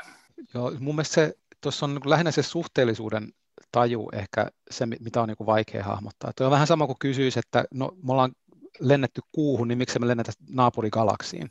Et siinä on vaan niin ihan mm. vaike- vaikeasti käsitettävä oleva mittakaavaero. Kyllä. Eli jos ajattelee niin EU-projektin koko idea ja yhteismarkkinat Euroopassa, niin me ollaan yritetty nyt niin kuin kymmeniä vuosia integroida Euroopan markkinoita ja tehdä niin kuin kaupankäyntiä, lisätä poistaa kitkoja ja kaikkea mahdollista, ja, ja sepamaksukin liittyy siihen. Ja siltikään niin kuin Euroopankin mittakaavassa, niin ei me silti osteta meidän päivittäistavaroita toisesta maasta, kyllä me silti ostetaan ne sitten lähimarketista. Niin nyt jos kysytään, että okei, viedään toi niin kuin seuraavalle levelille, että koko mm. maailma niin kuin ostaa toisiltaan niin kuin markettiruuat niin kuin eri maasta, niin Joo, en mä, en mä niin tiedä, mitä tulevaisuudessa tapahtuu, mutta mm. ollaan kyllä, niin kuin, se, on, se on niin kuin harppaus toiseen galaksiin sitten kyllä. Mutta mut jos me vaan leikitään sillä ajatuksella, otetaan tällainen ihan villi, vaan, vaan että me saadaan nämä niin kuin rajat vedettyä, niin, niin eikö silloin? Eikö silloin olisi ihan kätevää, että olisi maailman euro, ja onko se sitten bit, kryptovaluutta tai, tai joku muu? Niin, no sitten mun mielestä täytyy olla sillä tavalla rehellinen, ja mäkin niin kuin eurojärjestelmän tällä edustajana, niin ollaan nyt rehellisiä, dollari on maailmanvaluutta. Et, mm. Kyllä mä luulen, että se kaupankäynti sitten tapahtuu dollareissa. Dollari, dollari on se valuutta, joka kelpaa ihan joka maailmankolkas, ihan Mutta jokaiselle tämä ihmiselle. Tämä perustui silloin siihen aikaan, kun oli öljykauppaa, ja öljy on kohta, tiedätkö, se on, se on mennyttä. nyt on, nyt on niin tilaus sille, että sieltä tulee jotain takavasemmalta, joka ottaa sen paikan oikeasti. Joo, no kyllä mä sanoisin, että hyvänä kakkosena dollarin jälkeen tulee euro sitten, että kyllä, kyllä mä laittaisin mm. se bitcoinin sitten, jos ajatellaan bitcoin ihan niin kuin valuuttana, niin kyllä mä laittaisin sinne jo niin kuin häntäpäähän sinne niin kuin sijalle 200. Niin kuin Mutta miksi? Miksi, ma- ma- maailmanvaluutoista. Mikä on se, mitkä on nämä, siis nämä, nämä niin kuin perimmäiset syyt? Miksi sä, miksi sä et tykkää bitcoinista? Miksi se voisi olla yhtä hyvin se jonkun ei, dollari ei tai euro? vastaan. Niin, ei mulla mitään bitcoinia vasta. Ei, nämä, on, nämä on vaan niin havaintoja, että, että ihmiset vaan nyt ei käytä. Että jos katsoo vaikka niin kehittyviä maita, joilla ei ole omaa valuuttaa, niin bitcoin kannattajat usein sanovat, että joo, että niissä maissa bitcoin on tosi suosittu. Toki joo, bitcoin on suosittu niissä maissa, mm. mutta ennen bitcoinia niin siellä ihmiset käyttää kuitenkin dollareita ja euroja ja puntia ja mm. Ties mitä muita valuuttoja ennen kuin ne alkaa käyttää bitcoinia. Kyllä ne kaikki muut maailman valuutat on silti vielä paljon suositumpia. Joo, mutta siis tämä on, on tällä hetkellä, että nyt, nyt jos tavallaan niin otetaan tällaista Elon muskimaista visiota ja, ja tota, mietitään, että, että se nyt on vain tyhmää ylläpitää niin kuin monta valuuttajärjestelmää ja, ja tota, maailma integroituu tappiin asti tuhannen vuoden kuluttua, niin, niin tota, edelleen, niin, niin Mm. Eikö se nyt sitten olisi, niin kuin, jos, jos miettii, että vihreät tukot istuu jossain peltitynnyrissä tuolla ja ihmettelee maapalloa, että täällä on tällaisia ihmisiä, jotka on vetänyt jotain rajoja tuonne ympäri ämpäri virtuaalirajoja tota, tota noin, niin, maa-alueille ja, ja tota noin, niin, sitten niillä on kaikilla erinäiset järjestelmät joka paikassa sen sijaan, että ne vois niin kuin, käydä kauppaa keskenään globaalisti sujuvasti. Onhan eurollekin keksitty perusteluna just se, että on helppo ostaa ulkomaalta tavaraa, kun meillä on kaikilla, tai matkustaa muualle, kun meillä on kaikilla se, sama valuutta. Ja siitäkin voidaan niin, sitten olla me... montaa mieltä, mutta jos, jos tämä menisi tähän, niin, niin ja, ja siis niin kuin dollarista voidaan olla monta mieltä, että onko se ylivelkaantunut maa jossain vaiheessa, että mikä muu maa, joka on noin velkaantunut, niin sehän olisi jo konkurssissa, mutta koska Jenkkilä.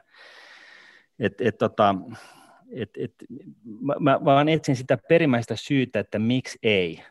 Et, et, et, et annat sä sille sellaisen niin kuin pienen bitcoin-sentin mentävän aukon, että se voisi olla mahdollista? Mä, mä yritän vaan niin palauttaa sillä tavalla maanpinnalle, että kaikki mitä sä juuri kuvailit, hän kuva, kuvailee tosi hyvin EU-projektia. Mm. EUsta on, EUssa on kysymys täsmälleen tuosta, ja niin, euro, euro on juuri tuo. Mutta kato, hei, me kaikki, tiedetään, me kaikki tiedetään EU-projektit, ja nyt meidän täytyy niin kuin, laittaa ne sivuun. Sun täytyy hetkeksi unohtaa se, mitä EKP esimerkiksi Suomen Pankkiin ohjeistaa tässä hommassa. Mitä jos Suomen maabrändille tekisi niin tämä erittäin guttaa se, että me ruvettaisiin niin kryptovaluutta bullis kansaksi, että täällä olisi kaikki mahdollista. Tiedätkö, meistähän raportoitaisiin tiedätkö, edistyksellisenä kansakuntana koko ajan. Niin, että tavallaan, että mitä mm. järkeä olla jarrumiehenä tässä asiassa, kun me tiedetään, että siihen suuntaan me ollaan kuitenkin menossa.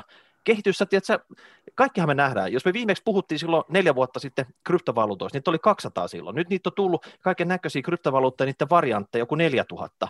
Niin tähän räjähtää kohta, tiedätkö, ihan käsistä tämä homma. Et minkä takia me mm. pidetään sitä käsijarrua päällä, kun me voitaisiin päästä se käsijarru, hypätä siihen kelkan ensimmäiseen vaunuun ja oikeasti tiedätkö, ottaa ne kaikki rusinat pullosta. Mm. Kuulostaa tosi hyvältä. Siis mä, mä en, mähän en ole jarrutellut yhtään mitään. Että toi kuulostaa tosi hyvältä. Antaa mennä vaan.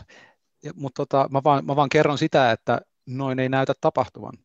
Eli tuossa pari vuotta sitten, kun meillä tuli uutta lainsäädäntöä liittyen virtuaalivaluuttoihin, niin siellä tuli erilaisia lausuntoja erilaisilta kryptovaluuttayrittäjiltä, että juuri, juuri näin, että pitää saada niin kuin toimiala nousua, lisää työllisyyttä ja uusia startup-yrityksiä Suomeen ja tälle.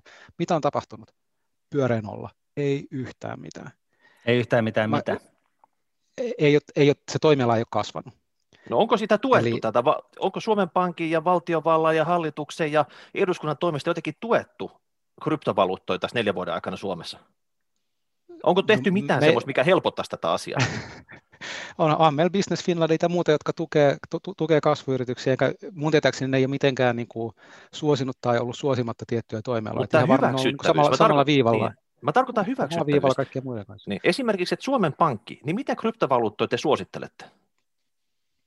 Ei me suositella ylipäätään meitä tehdä suosituksia. Niin. Minkään tota, asian suhteen. Että... No te varmaan Suomen Pankin käytävällä juttelette Olli Rehnin kanssa. Hän kyselee, että hei, miten tuo kryptovaluutalle kuuluu? Niin mitä sä suosittelet hänelle, että hei, mikä on niin kuin kova juttu? Näin, no, en, en suosittele, enkä ole suositellut. Me emme keskustella aiheesta. Mun mielestä, mun mielestä tärkeämpi pointti just nimenomaan se, että ei, ei, ei me nähdä niin bitcoinia päivittäin täällä. Ei, ei, ei siitä puhuta että Bitcoin-porukka puhuu siitä, että dollari sitä ja keskuspankit tätä ja rahoitusmarkkinat, ja, mutta sitten kun me ollaan täällä niin rahoitusmarkkinoiden keskiössä keskuspankissa, niin ei, ei, se on niin kuin, ei me kuulla mitään, ei me nähdä mitään, se ei tule missään maksutilastoissa eikä missään muuallakaan vastaan. Ja, mutta voidaanko Suomesta tehdä jollain tavalla Bitcoin-hubi? Että se kaikki pöhinä, Bitcoinin piilaakso, voidaanko me saada siitä Suomeen jollain tavalla? Lainsäädäntö, kaikki nämä tahot, jotka on tavallaan tiedätkö, myötämielisiä, voisi auttaa tätä asiaa. Mä haluan vaan niin nähdä, että, tiedätkö, että jos me nähdään, joo. jos siinä on mahdollisuuksia, Suomessa etitään tiedätkö, todella paljon niitä kasvualoja, että Nokian jälkeen, että mitä täällä enää tehdään muuta kuin vessapaperia. niin pitäisi jostain saada vientituloja, niin mitä täällä voisi tehdä? Onko tässä niin kuin Bitcoinissa tai jossain muussa kryptovaluutassa tämmöistä potentiaalia? Ehkä on, ja toivothan on menestystä kaikille yrityksille ja startupeille, jotka tuota, tuolla alalla toimii ja, ja perustaa uusia yrityksiä, niin kuin antaa mennä vaan. Niin kuin, ihan varmasti niin kuin kannattaa mm. yrittää ja, ja ei, mulla mitään sitä vastaan, päinvastoin. Se olisi tosi hienoa. Mun mielestä on tosi hienoa, että Suomessa on paljon startup-yrityksiä ja muita. En, en mä sillä tavalla niin ole kieltämässä tai jarruttamassa yhtään mitään. Mutta kysytäänkö sulta esimerkiksi näihin lainsäädäntöjuttuihin asiantuntijakommentteja, että että mikä, mitkä on ne tahot, jotka pääsee siihen vaikuttaa sillä tavalla, että me saataisiin tästä erittäin niin kuin kryptovaluutta myönteinen tästä Suomesta, jos se on, me haluttaisiin tehdä siitä. No siis silloin kun lainsäädäntö valmistellaan, niin siinä kysytään kommentteja ja lausuntoja tosi monelta eri tahoilta. Ja yhtä paljon toimialalta kuin, kuin, kuin sitten viranomaisiltakin. Mutta ehkä viranoma, viranomaisen näkökulmasta niin mä sanoisin näin, että ei, ei ole hyvä, jos me aletaan valitsemaan jotain toimialoja tai aletaan niin valitsemaan, että meidän, meidän tehtävä ei ole valita niin hevosia, vaan enemmänkin mm. luoda ne, se pelikenttä niin, että siellä on kaikilla yhtäläiset mahdollisuudet toimia, eikä me ruveta niin suosimaan tai niin poimimaan sieltä ketään erityisesti esille. No, no mitäs nyt, kun nämä massa, mä, mä sanon vielä mm. tämän, kun nämä massat ryntää näihin kryptovaluuttoihin, ja osa niistä ei ole ihan, tota, ihan kosher, esimerkiksi vaikka vankoin on paljastunut huijaukseksi. Onko teillä listaa niistä mihin ei missään nimessä saa mennä sisään, että olette niin kuin validoinut tai niin kuin paka jotenkin. Onko semmoista saatavilla, jos te ette suosittele mitään? Ei, ei, ei, meillä ollut, ei me olla validoitu, ei me olla tutkittu asiaa niin tarkasti, että me voitaisiin sanoa, että tämä on luotettava tai tämä on epäluotettava. Että siihen on olemassa poliisit ja muut viranomaiset, sit, jotka siihen puuttuu. Että ainut, ainut oikeastaan, mistä me ollaan oltu kiinnostuttu, on nimenomaan se, että jos joku tuo nyt tämmöisen bitcoinin markkinoille sanoo, että tämä on valuutta tai tällä aletaan maksamaan, niin ne on, niin kuin, ne on asioita, jotka kuuluu keskuspankille. Sitten me aletaan selvittää, että okei, onko, onko siinä jotain perää. No tässä tapauksessa ei ollut. Sitten jos niissä on jotain niin kuin muita juttuja, jotka liittyy just niin kuin vaikka huijauksiin tai, tai treidauksiin tai tällaisiin näin, niin se ei ole enää niin kuin meidän toimiala, että se kuuluu sitten taas niin kuin muille viranomaisille.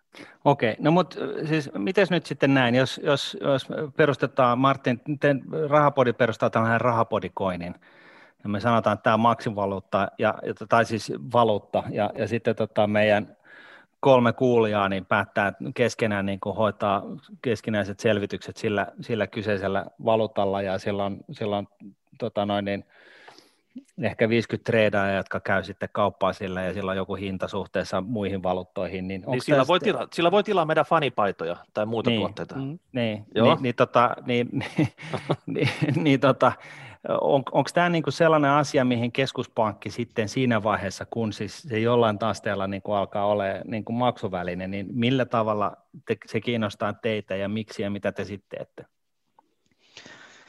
No ihan ensimmäinen, mistä me kiinnostaa ihan vaan se volyymi ja ne, ne, ne määrät. että mehän kerätään tilastoja. Lähdetään ihan niin kuin näinkin, näinkin mm. niin kuin arkisesta asiasta liikkeelle, että ottamatta mitään niin kuin kantaa niin kuin pitäisikö niin olla tai, tai siihen niin itse politiikkaan, niin katsotaan vaan, mitä, mitä oikeasti tapahtuu. Niin kuin to, tuli todettu jo, että, että Suomessa ja Euroopassa niin maksuvälineenä voi käyttää ihan mitä haluaa. Ja sitten jos ihmiset alkaa käyttää maksuvälineenä jotain muuta kuin, niin kuin eurorahoja, niin sitten se alkaa kiinnostaa ensimmäiseksi vaan niin kuin tilastointimielessä, että okei, tapahtuuko näin. Ja sitten kun ne tilastot alkaa olla niin kuin riittävän suuria, sitten jos ne rupeaa kasvaa tosi suuriksi, niin sitten aletaan miettiä sitä, että pitäisikö tällä asialle tehdä jotain mahdollisesti. Niin, että jos on 50, ja, 50 T-paitaa saadaan myytyä, niin se ei vielä ole mitään, mutta jos menee 500, niin sitten alatte jo kiinnostua asiasta. No ehkä 500kaan ei vielä. Että et keskuspankki ylipäätään ehkä kiinnostuu siinä kohtaa, kun asiat menee niin kuin todella suuriksi. Että iso, isot kuviot niin kuin kiinnostaa. Eli XLT-paitaa, siis se on niin kuin mm. ihan jumbokokosta. Sitä meinaat no, Jumbokoko, sitä aletaan olla jo niin asioiden ja. äärellä. Jo. Ja Joo. mikä siinä silloin keskuspankkia kiinnostaa? Et, et jos sanotaan näin, että, että Suomen äh, maksuliikenteestä 10 prosenttia pyörii äh, rahapodikoinnin varassa, niin mikä siinä kiinnostaa? No, meillä on niin kuin kaksi tehtävää erityisesti, joita, joita me, jotka kuuluu niin keskuspankin tehtäviin. Toinen on, että hintavakaus, että tavallaan se, millä maksetaan, niin sen täytyy olla vakaa. Että sen täytyy Miksi? olla luotettava ja vakaa. No, koska silloin talous toimii kaikkein parhaiten ja taloudellinen hyvinvointi on Okei, eli, eli jos vaikka, vaikka sanotaan nyt sitten puoli miljoonaa suomalaista on ihan ok sen kanssa, että rahapodikoinnin arvo on välillä yksi ja välillä miljoona, niin, niin tota, tämä on niin kuin rahapoli- tai siis keskuspankin kannalta ongelma, että sen arvo vaihtelee paljon. Joo, to, tosi, nyt ollaan niin, niin hypoteettisessa kysymyksessä, että... Ei, mutta todellakaan, peria- se on, per- ensi viikolla tulee. mutta siis periaat- periaatteessa, että millä maksetaan, niin se kiinnostaa keskuspankkia. Meidän tehtäviin kuuluu huolehtia siitä, että, että maksaminen on sujuvaa, se on edullista, se on, se on luotettavaa ja se on vakaata. Ja maksettiinpa sitten millä vaan. Mm. Mutta sitten sit jos oikeasti käy silleen, että no sen lisäksi me ollaan tietysti niin kuin ainut niin kuin rahan liikkeeseen laskija. Sitten jos joku toinen alkaa niin kuin laskea liikkeeseen jotain, mitä voidaan tulkita niin kuin valuutaksi tai rahaksi, niin, niin sitten täytyy alkaa miettiä sitä, että onko se niin kuin ihan ok, että onko se niin kuin laillista. Vai no miss, niin missä se raja kulkee nyt sitten kryptojen kohdalla, että onko se raha vai ei? Mitä se vaan, mikä on se rahan määrite siis, ja, ja minkä takia se, se, on, se on mitenkään olennaista? Mm, no siis jos, jos se alkaa olla yleinen maksuväline, ja mm ja yle, yleinen tarkoittaa siis todellakin, aletaan puhua isosta mittakaavasta. Kyllä, kyllä. Mutta eikö tästä niin, tämä Bitcoin ole tosi hyvä, koska se on niin kuin maksimimäärä. 21 miljoonaa unittia voidaan laskea liikkeelle. Toisin kuin esimerkiksi niin kuin euroja, mitä keskuspankit pystyy printtaa sille printerit kuumana niin kuin päivittäin lisää. Et tota, siellä ei ole mitään maksimimäärää. Et se on niin kuin, et sitä moni kuulija kysyi tässä esimerkiksi, kun me Twitterissä tätä asiaa spekuloitiin, niin voiko tälle eurolle käydä samalta kuin jollekin Saksan paperimarkalle? tota, 1923, silloin milloin se menetti arvonsa kokonaan. Niin siis tämähän, tämähän on niin vakaampi, tämä tarjontapuoli Bitcoinissa suhteessa euroon. Ja tämä on itse asiassa äärimmäisen hyvä kysymys ja perusteltu myöskin sen takia, että okei, vaikka määrällinen elvytyshän ei ole rahan printtaamista, vaan, vaan se raha hakeutuu, imeytyy automaattisesti pois, kun, kun, kun nämä, nämä bondit erääntyy ja erääntyy maksuja ja näin poispäin, mutta että jopa BIS, BIS, eli tämä globaali keskuspankki, niin, niin tota, on, on joissain kirjoituksissa ollut vähän huolissaan siitä, että, että tota, määrällisen, el, määrällisen el, ainakin määrällisen elvytyksen alkuvaiheissa, niin, niin että, että mihin se johtaa ja riskin vino, riskihinnoittelun vinoutumiin YM, YM, YM niin, niin tota, onhan siis fiat-rahassakin ongelmia, Eh, ihan siinä, missä, missä kryptoissa on ehkä just tällä hetkellä, koska ne on nuoria, niin, niin tota, jos nyt taas merkittävä osa maksuliikenteestä aletaan hoitaa jollain kryptolla, oli se sitten rahapodikrypto tai bitcoin-krypto tai mikä tahansa, niin, niin tota, minkä takia se kiinnostaa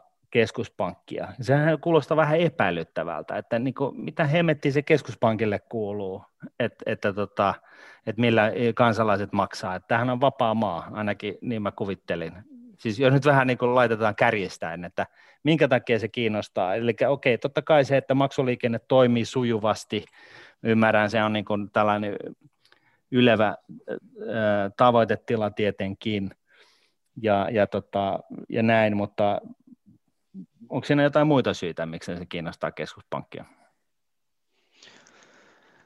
Niin kuin, niin kuin todettiin, niin ensin, ensin niin kuin katsottaisiin sitä, että tapahtuuko mitään, tai miten ihmiset maksaa, sitten aletaan vasta siinä kohtaa niin esittää niitä kysymyksiä ja miettiä, että okei, onko tämä, onko tämä tärkeä juttu, onko tämä iso juttu, pitäisikö tähän jotenkin puuttua.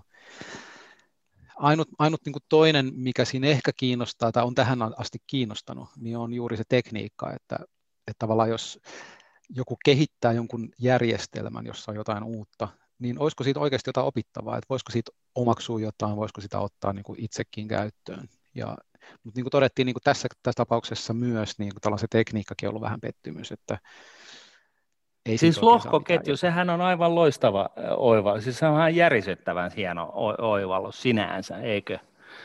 On, on. Siis se on, se on, se on ihan nerokas keksintö. En mä, mä olen ehdottomasti sitä mieltä, että se on, se on oikeasti innovaatio, se on oikeasti hieno keksintö, ja se toimii erinomaisesti siihen tarkoitukseen, mihin se on kehitetty.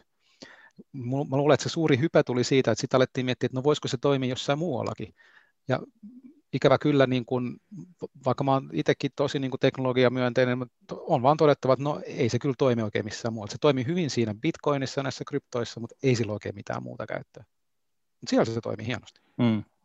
Onko su, sua konsultoitu, nyt kun on puhuttu paljon julkisuudessa, että tullilla, Tulli on holdannut siellä joku vajaa pari tuhatta bitcoinia, mitkä oli jostain takavarikoseurauksena useiden vuosien takaa, niin onko sua konsultoitu siitä, että mitä tullin pitäisi niillä tehdä, jos pitää myydä, niin milloin pitää myydä?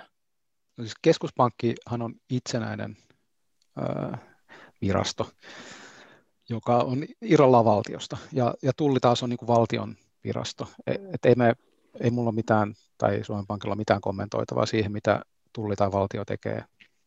Et se, No mitäs yksityishenkilönä? Mitä se tulli, tulli on nyt niinku huomannut, että hei, meillä on meidän lompakossa 2000 bitcoinia, että ennen kuin joku rosvo vie ne kokonaan pois, niin tota, pitäisikö ne pistää lihoiksi?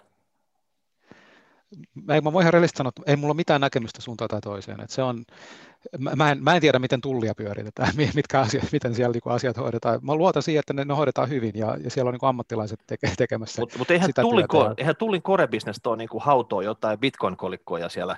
Mm. En tiedä, missä ne niitä hautoo, mutta joka tapauksessa, niin olisiko tässä nyt näillä nykyhinnoilla 35 000 taalaa per kolikko, niin olisiko nyt hyvä hetki hankkiutua niistä eroon? No siis myöskään, myöskään niin kuin valtion, valtion tota, niin kuin kassan hallinta ei ole myöskään mun erikoisala. Mä, ei mulla oikeasti mielipidettä siihen. Että no, mut, mut, varma, mut, varmaan tuli takavarikoinut kaikenlaista, jolle pitäisi tehdä kaikenlaista. Että, joo.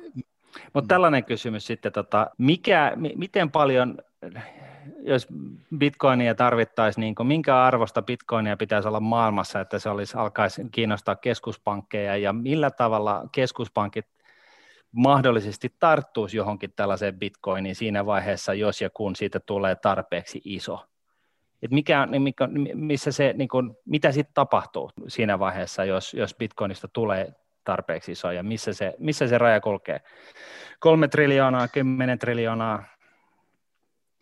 Joo, no jos mietitään ensin, että kuinka iso on iso ja sitten sen jälkeen, että niin kuin mitä, mitä sitten pitäisi tehdä niin no ensinnäkään siis mun mielestä ei kauhean järkeviä nämä tämmöiset arviot, mitä on ollut niin kuin Bitcoin-markkinan koosta. Eli jos otetaan niin kuin viimeisin Bitcoin-kauppa, joka on käyty johonkin hintaa, ja sitten kerrotaan se kaikkien niin kuin Bitcoinien lukumäärällä, niin ei se, ei se kerro sitä todellista markkinan koko, koska kaikki ne, joilla on bitcoinia halussa, ei pysty sitä siihen hintaan myymään, vaan ainoastaan se viimeinen kauppa on tehty. Mutta se on ihan sama osakepörssissä, että tavallaan ne pörssikaupat, se on viimeinen indikaatio siitä hinnasta.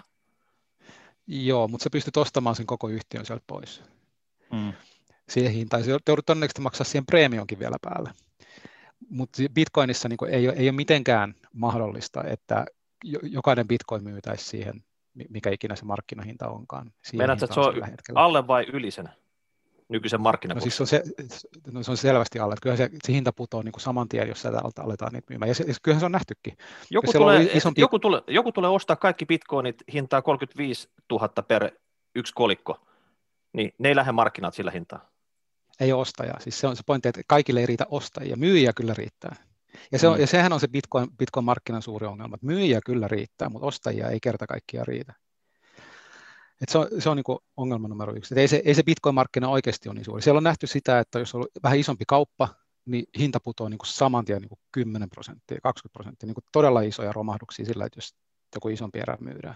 Niin kyllä se kertoo siitä, että se markkina on oikeasti tosi ohut. Että ei siellä, mm. ei siellä vaan jos, niin jos, jos, jos ei mennä siihen nyt, vaan, vaan, vaan tavallaan niin kuin, taas yritetään niin kuin, paaluttaa vähän näitä, niin kuin, että mitä tapahtuu, jos tapahtuu näin. Eli jos, jos bitcoinista tulee tarpeeksi iso, niin hmm. liikuttaako se keskuspankkeja millään tavalla? Vai onko se niin, että jos koko maailma siirtyy maksamaan, käyttämään tota, kryptovaluuttoja, niin keskuspankit sitten istuu siellä fiat-rahan päällä ja ihmettelee, että mitä tapahtuu. Vai, vai mikä on siis, mä haluan päästä siihen kiinni, että millä tavalla keskuspankki tarttuisi tähän kryptoon hmm. siinä vaiheessa, jos krypto on tarpeeksi merkittävä. No jos kryptoja käytetään siihen tarkoitukseen, mihin tällä hetkellä käytetään, niin ne voi kasvaa vaikka kuinka suureksi, ne ei silti ala kiinnostamaan. Eli jos, jos niitä käytetään vain siihen, että tuolla treidaamiseen, tämmöiseen niin kuin päiväkauppaan ja tämmöiseen mm. hilloamiseen, niin se, se, ei, se ei kiinnosta keskuspankkia oikeastaan okay. Et vasta sitten, kun niitä aletaan, ja käyttäisin nimenomaan tätä sanamuotoa, että niitä aletaan ottamaan vastaan maksuvälineenä.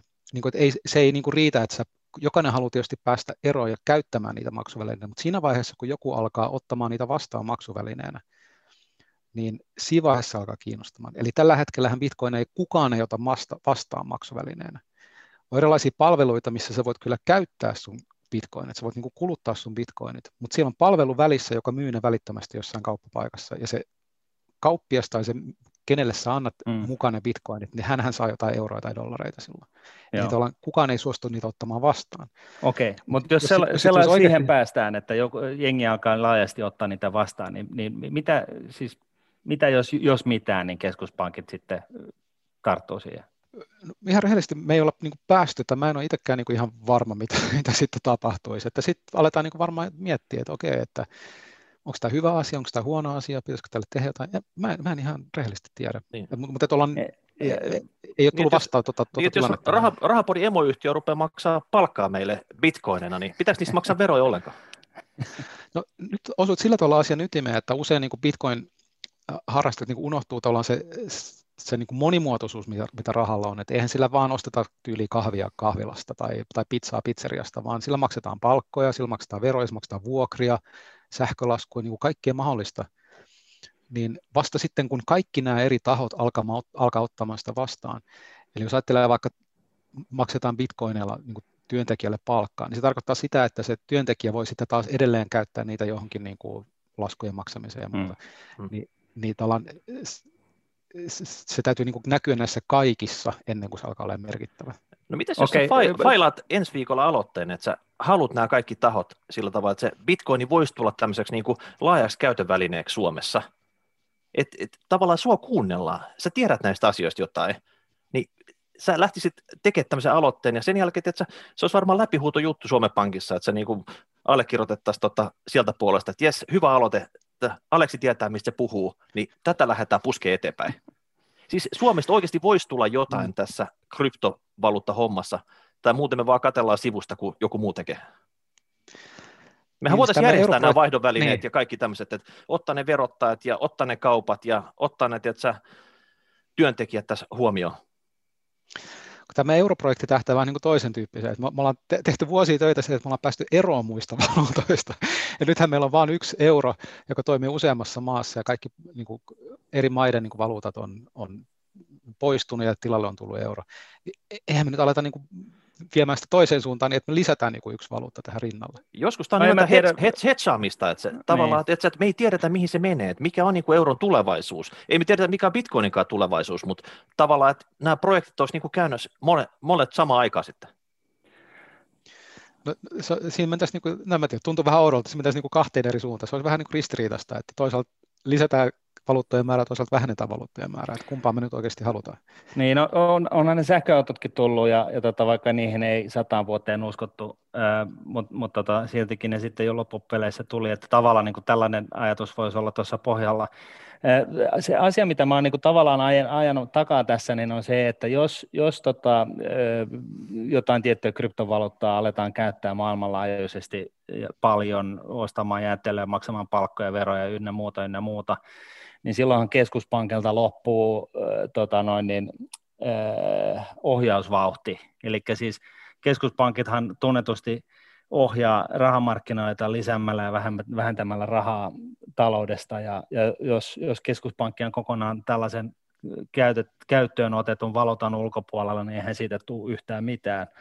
Ja, ja mä näkisin ainakin itse, että keskuspankissa on, keskuspankin osalta niin kryptovaluutta on äärimmäinen ongelma just sen takia, että siinä missä euroja voidaan euron talousalueella niin kuin lisätä niin kuin syberavaruudesta, ottaa 5 biljoonaa, triljoonaa niitä ja ostaa, ostella sillä akuankarahalla niin kuin vaikka mitä irti niin kuin maailman, tai siis eurotaloudesta, niin, niin tota, aina siihen pisteeseen, että inflaatio lähtee laukkaamaan, niin, niin tota, ja, ja sitten vastaavasti niin kuin imasta rahaa pois markkinoilta, niin, niin jos keskuspankit pankit on kokonaan tällaisen kryptovaluutan ulkopuolella, niin silloinhan ei ole, ei ole niin kuin mitään millä ohjata taloutta, jos talous pyörii kryptoilla. Eikö tämä nyt ole sellainen niin kuin eksistentiaalinen – H-hetki sitten keskuspankeille, että siinä vaiheessa, kun koko maailma pyörii kryptojen, val- siis taas hypoteettisesti, mutta siltikin, niin jos, jos koko euroalue pyörii kryptovaluutalla, niin keskuspankin, keskuspankille ei ole enää virkaa. Niin, keskuspankitkin on, on tullut jostain täyttämään jotain tarkoitusta, ja, ja, ja se tarkoitus on ollut varmaan niin kuin alun perin se, että yksi, yksi niistä tarkoituksista on ollut se, että ihan vaan niin kuin parantamaan maksuliikennettä pankkien välillä, ja silloin se valuutta silloin aikanaan parista vuotta sitten, niin, niin ei se ollut keskuspankkien liikke, liikkeeseen laskemaan. Se on ollut jotain niin kuin valtion liikkeeseen laskemaan tai jos se on tullut jostain muualta. Ja sitä on talletettu pankkeihin. Ja sitten sitä pankkien välistä maksuliikennettä on pitänyt jotenkin tehostaa. No se hoidettiin sillä tavalla, että kaikki pankit sitten talletti, ne ta- teki, teki omat talletuksensa yhteen pankkiin ja siitä tuli sitten keskuspankki. Niin mä luulen, että tässä niin jonkinnäköinen samanlainen kehitysprosessi, jos nyt ajat, leikitään ajatuksella ja, ja mietitään hypoteettisesti, niin ihmiset alkaisivat käyttämään jotain täysin eri valuuttaa kuin euroa, oli se sitten bitcoin tai dollari tai ihan mikä tahansa muu, niin ensin se päätyisi pankkeihin talletuksina, ja sitten ne pankit miettii, että no miten me saadaan niin mahdollisimman tehokkaasti hoidettua tämä maksuliikenne. No perustetaan keskuspankki, mihin me laitetaan sitten kaikki omat talletuksemme, ja silloin ne voidaan niin kuin tehokkaammin hoitaa sille. No siinä syntyisi tavallaan tilalle vaan uusi keskuspankki. Että, että joo, tavallaan niin kuin keskuspankille syntyisi eksistentiaalinen kriisi, mutta jos katsoo niin kuin historiaa, niin, niin varmaan siinä syntyisi joku uuden tyyppinen keskuspankki tilalle hoitamaan sitä niin, vastaavaa. Siis tässä, tämähän on äärimmäisen mielenkiintoinen sen takia, että oliko se nyt Medicit, jotka periaatteessa perusti tämän niin kuin pankkifunktion siinä mielessä, että ihmiset talletti Medicille rahaa ja, ja tota, sitten ne lainasivat sitä rahaa edelleen eh, lainoina, jotain investointia. Näin, näin, näin ollen, niin paikallinen talous sai hirveän boostin, kun, kun tota, rahaa pystyy lainaamaan ja siihen kaikki se luottamus oli siinä Medicin suvun pystyttämässä pankkijärjestelmäsysteemissä ja, ja tavallaan se pankin funktio on siis se, että jos mulla on kymmenen rahaa, mitä ikinä onkaan, niin, niin jos mä talletan sen pankkiin, niin sitten siitä seitsemän rahaa tai 80 rahaa tai 90, siis anteeksi, yhdeksän rahaa, niin laitetaan niin kuin noin pyöreästi, niin lainataan edelleen ja sitten pankki saa sitä jotain tuottoa ja talous kasvaa ja, ja näin poispäin. Mutta nyt sitten, ja, ja siinä keskimmäisessä niin kuin ytimessähän on se, että, että niin kuin Medici ja luottamus siihen kyseiseen pankkiin. Ja nyt sitten kun on krypto, johon ei tarvita, tarvitse luottaa, niin tämä tulee niin kuin tavallaan tätä kautta sisään nyt sitten, että niin kuin tähän keskusteluun just tämä asia, että tämä, tämä hieno asia sinänsä, että on pystytetty joku systeemi, joka, jossa ei tarvitse luottaa kenenkään, vaan siihen, paitsi siihen niin kuin järjestelmään ja siihen kryptovaluuttaan niin kuin sinänsä, niin, niin tota, se, se, se tarkoittaa sitä, että siinä ei tarvita sitä välikättä, siellä ei tarvita siihen tarkoituksen sitä pankkia, mutta se pankki, oli se sitten tavallinen pankki tai keskuspankki, niin se, se tarvitaan siihen, että ne, jotka on tallettanut niitä kryptoja, niin niitä voisi laittaa eteenpäin ja, ja tavallaan sillä tavalla tehdä ihan sitä samaa, mitä nyt tehdään Fiat-rahan kanssa, mutta se, se vaatisi sitten just sitä, että niin pankki kryptotalletuksia voi tehdä ja niitä voi lainaa eteenpäin, eikö niin?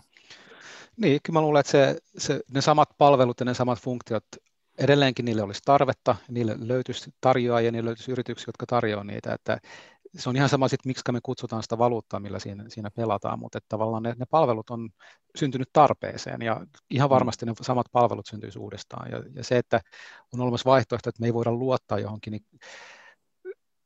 mun mielestä se, se, että me voidaan luottaa johonkin pankkiin, oli se sitten Medici-pankki tai joku muu pankki, niin, niin se on ratkaisu eikä ongelma. Niin kuin, että se, että meillä on tämmöisiä tahoja, joilla on mainetta kertynyt niin, että niihin luotetaan, jotka on ikään kuin keskusosapuolia kahden eri toimien välillä, niin se, se on ratkaisu eikä ongelma.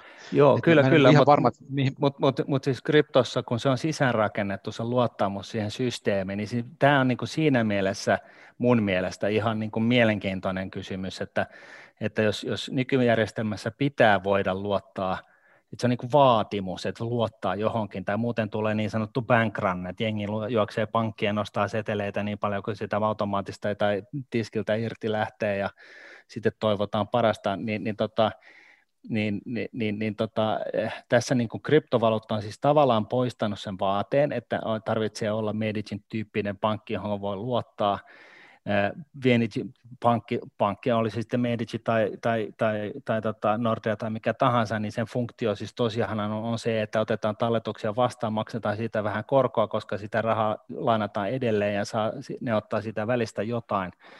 Ja, ja se funktio, sehän säilyisi, vaikka, vaikka kryptot valtaisi koko maailman, mutta yhtä lailla silloinhan se olisi tällaista – sähän voisit mun käsityksen mukaan silloin jokainen meistä voisi olla niin kuin oman itsemme pankki, eli lainauttaa niitä rahoja, jossain lainamarkkinoilla, missä, missä jotain vippilainoihin tai asuntolainoihin tai mitä tahansa, joka on niin kuin joku tällainen tietynlainen alusta, kaupankäyntialusta erilaisten riskillisten lainojen niin kuin markkinapaikkana. Et, et siis mun mielestä mä nä, näkisin, että, että tavallaan että silloinhan niin kuin periaatteessa keskuspankki on täysin obsolete, ellei, ja, ja se ongelma siitä on se, mikä siitä syntyy, on se, että talousta ei pysty tavallaan ohjaamaan enää.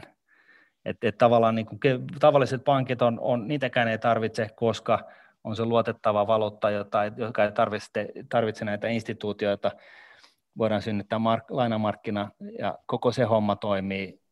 Näin se on hyvä vielä, mutta sitten se, että, että tota, sitä, sitä niin kuin kyseistä talousaluetta ei pysty rahapoliittisiin tai siis monetaarisin keinoin ohjaamaan millään tavalla, eikö niin? Niin tuo keskuspankin tehtävä, jossa ohjataan taloutta ja, ja rahapolitiikan niin kuin harjoittaminen, se on suhteellisen uusi tehtävä keskuspankkien okay. toiminnoissa. Se on tullut, niin kuin aika, se on tullut vasta niin 1900-luvun aikana, että aikaisemmin keskuspankkien keskeisin tehtävä oli just nimenomaan tuo rahaliikenteen tai maksuliikenteen järjestäminen ja setelien liikkeeseen lasku. Ei sillä ollut oikeastaan aikaisemmin semmoista ohjausfunktiota, se on tullut, se on tullut suhteellisen myöhään. Okay. Mutta tota, vielä tuosta niin luottamuksesta, että, että on semmoinen maailma, jossa ei tarvitse luottaa kehenkään, niin kuulostaa mun mielestä niin ihan hirveältä dystopialta. Et mun mielestä Bitcoinin kohdallakin voi kysyä, että, että mitä, mi, millaista, millainen, niin kuin, millainen ihminen elää semmoisessa maailmassa, jossa hän kokee, että ei voi luottaa kehenkään. Ja hän ei, tarvitsee siis menee toisinpäin. Jonkun... Ei se menee toisinpäin. Sehän... Silloinhan sä voit luottaa ihan, kene, ihan kaikkiin, koska sulla on se valuutta, niin. joka, joka, joka on luotettava. Siis Bitcoinhan ei, ei ole mikään semmoinen, että se korvaa tämän luottamuksen tai että se tuo luottamusta. Se, tekee, se on just päinvastoin. Sen on, sen on kehittänyt ihmiset, jotka ei luota kehenkään.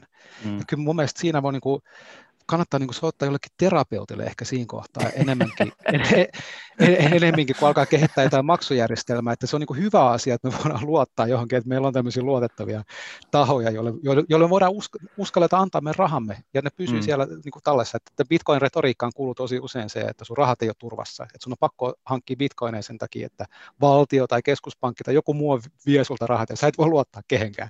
Mm. Ja kyllä mun mielestä siinä niin herää kysymys, että, että, että, että mitä semmoisessa niin kuin, semmoisen ihmisen päässä liikkuu, että se ei voi luottaa kehenkään. Se on ihan hirveä. Mä olen tosi huolissani lähinnä. Mm-hmm. Okei, okay, mutta sä et nyt luota bitcoiniin, etkä vissi oikein muihinkaan näihin kryptovaluuttoihin isossa kuvassa. Ei, ei siis ne on, ne on ihan ok. Ja jokainen, jokainen voi niin kuin, tehdä niillä mitä haluaa, ja useimmat ihmiset näyttää niin kuin, käyttävän niitä lähinnä siihen, että voi niin kuin jännittää. Treida, treidaaminenhan on hauskaa. Niin kuin, että, tommonen, että jännitetään kurssikäyriä ja, ja ostetaan ja myydään. Se on, se on niin kuin erään tyyppistä pelaamista tai viihdettä, ja sitä tehdään niin kuin arvopapereillakin ja erilaisilla johdannaisilla. Kymmen, kymmenisen vuotta sitten markkinoille tuli tämmöiset hinnanerosopimukset. Mä olin itse silloin tota, Englannissa, asuin silloin, ja ne oli tosi suosittuja. CFD. Ja, ja CFD, joo. Ja mm. siinä on ihan sama idea, että tavallaan sä et altistu sille varsinaiselle assetille siellä taustalla, mutta sulla on tietyn tyyppinen johdannainen, että sä voit niinku seurata niitä kursseja ja sitten ehkä jäädä voitolle mä olisin tuossa edellisessä puheenvuorossa myöskin halunnut heittää sisään tämän Itävalta-koulukunnan, joka on siis, niin kuin, kun me puhutaan niin kuin keskuspankkien mahdollisesta riippum- tai siis tarpeettomuudesta siinä vaiheessa sellaisessa dystopiassa, missä, missä tosiaan eh, fiat-rahat eh, tota noin, niin, eh, tehdään tarpeettomiksi kryptovaluutoilla. Voitko avata vähän sitä, että mitä, mistä, siinä on, mistä siinä on kyse siinä, siinä tota, siinä niin sanotusta Itävalta-koulukunnasta, monetaarikoulukunnasta. Joo, eli tämä itävaltalainen taloustieteen koulukunta, siinä on taustalla semmoinen filosofia just, että, että yksi, yksityinen omaisuus on niin tärkeää ja ei, ei ehkä luoteta valtioon ja pyritään niin minimoimaan valtion rooli taloudessa. Ja, ja se, se näkyy aika usein niin Bitcoin-harrastajien ajattelumaailmassa, että puhuttiin just tästä, että ei voi luottaa kehenkään, niin ehkä erityisesti ei voi luottaa valtioon. Mikä mun mielestä niin taas suomalaisesta näkökulmasta tuntuu niin tosi vieraalta, että jo, jo, jo jossain maissa varmaan niin on, on erilaista historiaa ja muita syitä, miksi ehkä näin voi ajatella, mutta, mutta meillä on niin hyvin toimivat demokraattiset instituutiot ja en, en mä nyt tiedä, miksei niihin voisi luottaa. Mutta jos ei luota, ottamatta niin kantaa sanottu, siihen. Et, niin niin kuin sanottu, sitten sit on, niin kuin, kannattaa ehkä miettiä niin kuin, jotain terapiaa tai jotain. Mä luulen, että tota, me ei nyt välttämättä nyt saatu niin kuin Suomeen lentoa näiden kryptovaluuttojen osalta ainakaan niin kuin tässä haastattelussa tämän enempää, mutta onko sinulla niin näkemystä, kun moni katsoo, että jonkunnäköisenä tämmöisenä rajapyykkinä 100 000 taalaa, nyt se on 35 000 taalaa, että voiko tämä niin kuin räjähtää ihan niin kuin tota, katosta läpi? Vai onko se sun mielestä ihan niin kuin haihattelua? Nyt kun, nyt kun kuitenkin ehkä uutena oli se, että mm. näitä isoja toimijoita on tullut jollain tavalla mukaan tähän holdaamishommaan ja tähän tradeamishommaan, jos ei sillä nyt oikeasti mitään muuta kunnan käyttöä tälle bitcoinille ole. Onko siellä niin paljon kysyntää nyt mm. suhteessa tarjontaa, että tämä on mahdollista? No sinänsä se hinta voi olla ihan, ihan mitä vaan. Et si, si, ei, ei, ei pysty, niin kuin, en, mä, en mä ainakaan itse pysty niin kuin arvioimaan, että onko se luku suuri vai pieni, koska se, sillä ei ole niin kuin mitään kiin, kiinne, kiintopistettä tavallaan, että mihin sä vertaat sitä muuta kuin se edellinen hinta. Et se on niin kuin ainut, mihin sä voit verrata sitä, mutta kyllä se mun, mun nähdäkseni voi niin kuin olla ihan, ihan mitä tahansa se hinta. Miljoona. Why not? Et niin kuin, eihän sitä tiedä. Mm. Ja, mutta et onko, onko sitä kysyntää, niin kyllä mä olisin ehkä vähän skeptisempi sen, sen todellisen kysynnän suhteen, että tiedetään, että siellä on ollut tämmöisiä valekauppoja näissä kauppapaikoissa, kun ne ei ole valvottuja kauppapaikkoja. Me ei oikeasti tiedetä, mitä siellä tapahtuu, että onko ne tarjouskirjat, niin kuin kuinka luotettavia ne on. Ja sitten toinen tärkeä on, että suurin osa bitcoin-kaupoista, niitä ei tehdä rahalla. Eli vaikka, se, vaikka näyttää siltä, että joku myy bitcoinia dollareina, niin hän, hän ei saa dollareita, vaan hän saa toista kryptovaluuttaa, mm-hmm. eli tämmöistä stablecoinia, ja, ja joka tämä palveluntarjoaja lupaa, että sen arvo on yksi yhteen sidottu dollariin. Eli ennen kuin sä saat ne rahat oikeasti tilille, niin sulla annetaan ikään kuin tämmöinen välimuoto, että okei, okay, sä oot nyt, sul, sä oot nyt klousannut sen bitcoin-kaupan, mutta sä et ole saanut vielä niitä rahoja tilille, sen sijaan sä saat ikään kuin tämmöisen do, muka dollarin arvoisen poletin.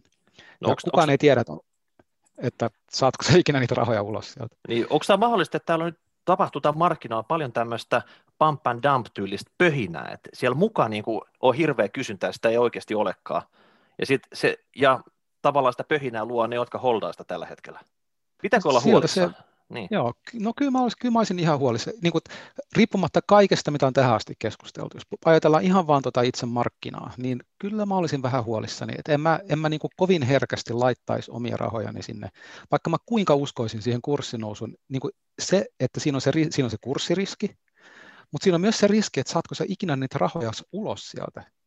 Niin, Mutta sä voit sijoittaa myöskin tällaisiin, tällaisiin tota, rahastoihin, jotka pelaa sitä bitcoin markkinaa ja, ja tota, tuolla CBOEssä, Chicago Board of Exchanges, jenkkijohdannaismarkkinalla, niin siellähän sä voit ostaa bitcoin-johdannaisiakin jo.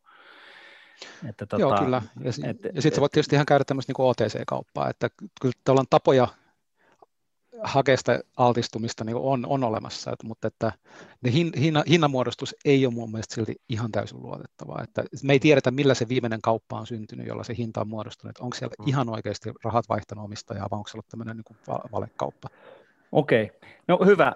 Sitten, tota, äh, kun mulla oli tämä ajatus tästä, että, että tosiaan niin keskuspankkien rooli voi olla vähän hankala, jos maailma siirtyy bitcoiniin ja keskuspankkeihin jää sitten fiat-rahat, jota, jota kukaan ei käytä, niin kuin mä näkisin sen ongelmakohtana niin tällaisessa utopiassa, dystopiassa, mitä ikinä, mutta jos näin pääsisi käymään, niin yksi tällainen niin kuin, niin kuin iso asia. Ja sitten yksi ehkä toinen on, on sitten tota bitcoin ja harmaa talous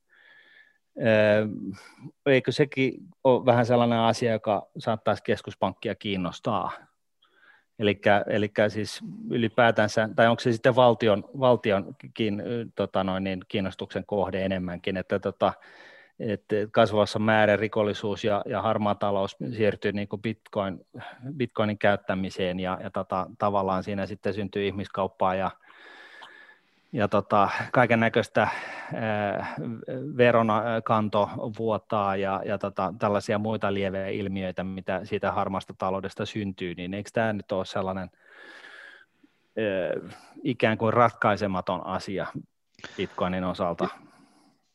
Joo, ilmeisesti Bitcoinia käytetään paljon rikollisessa toiminnassa.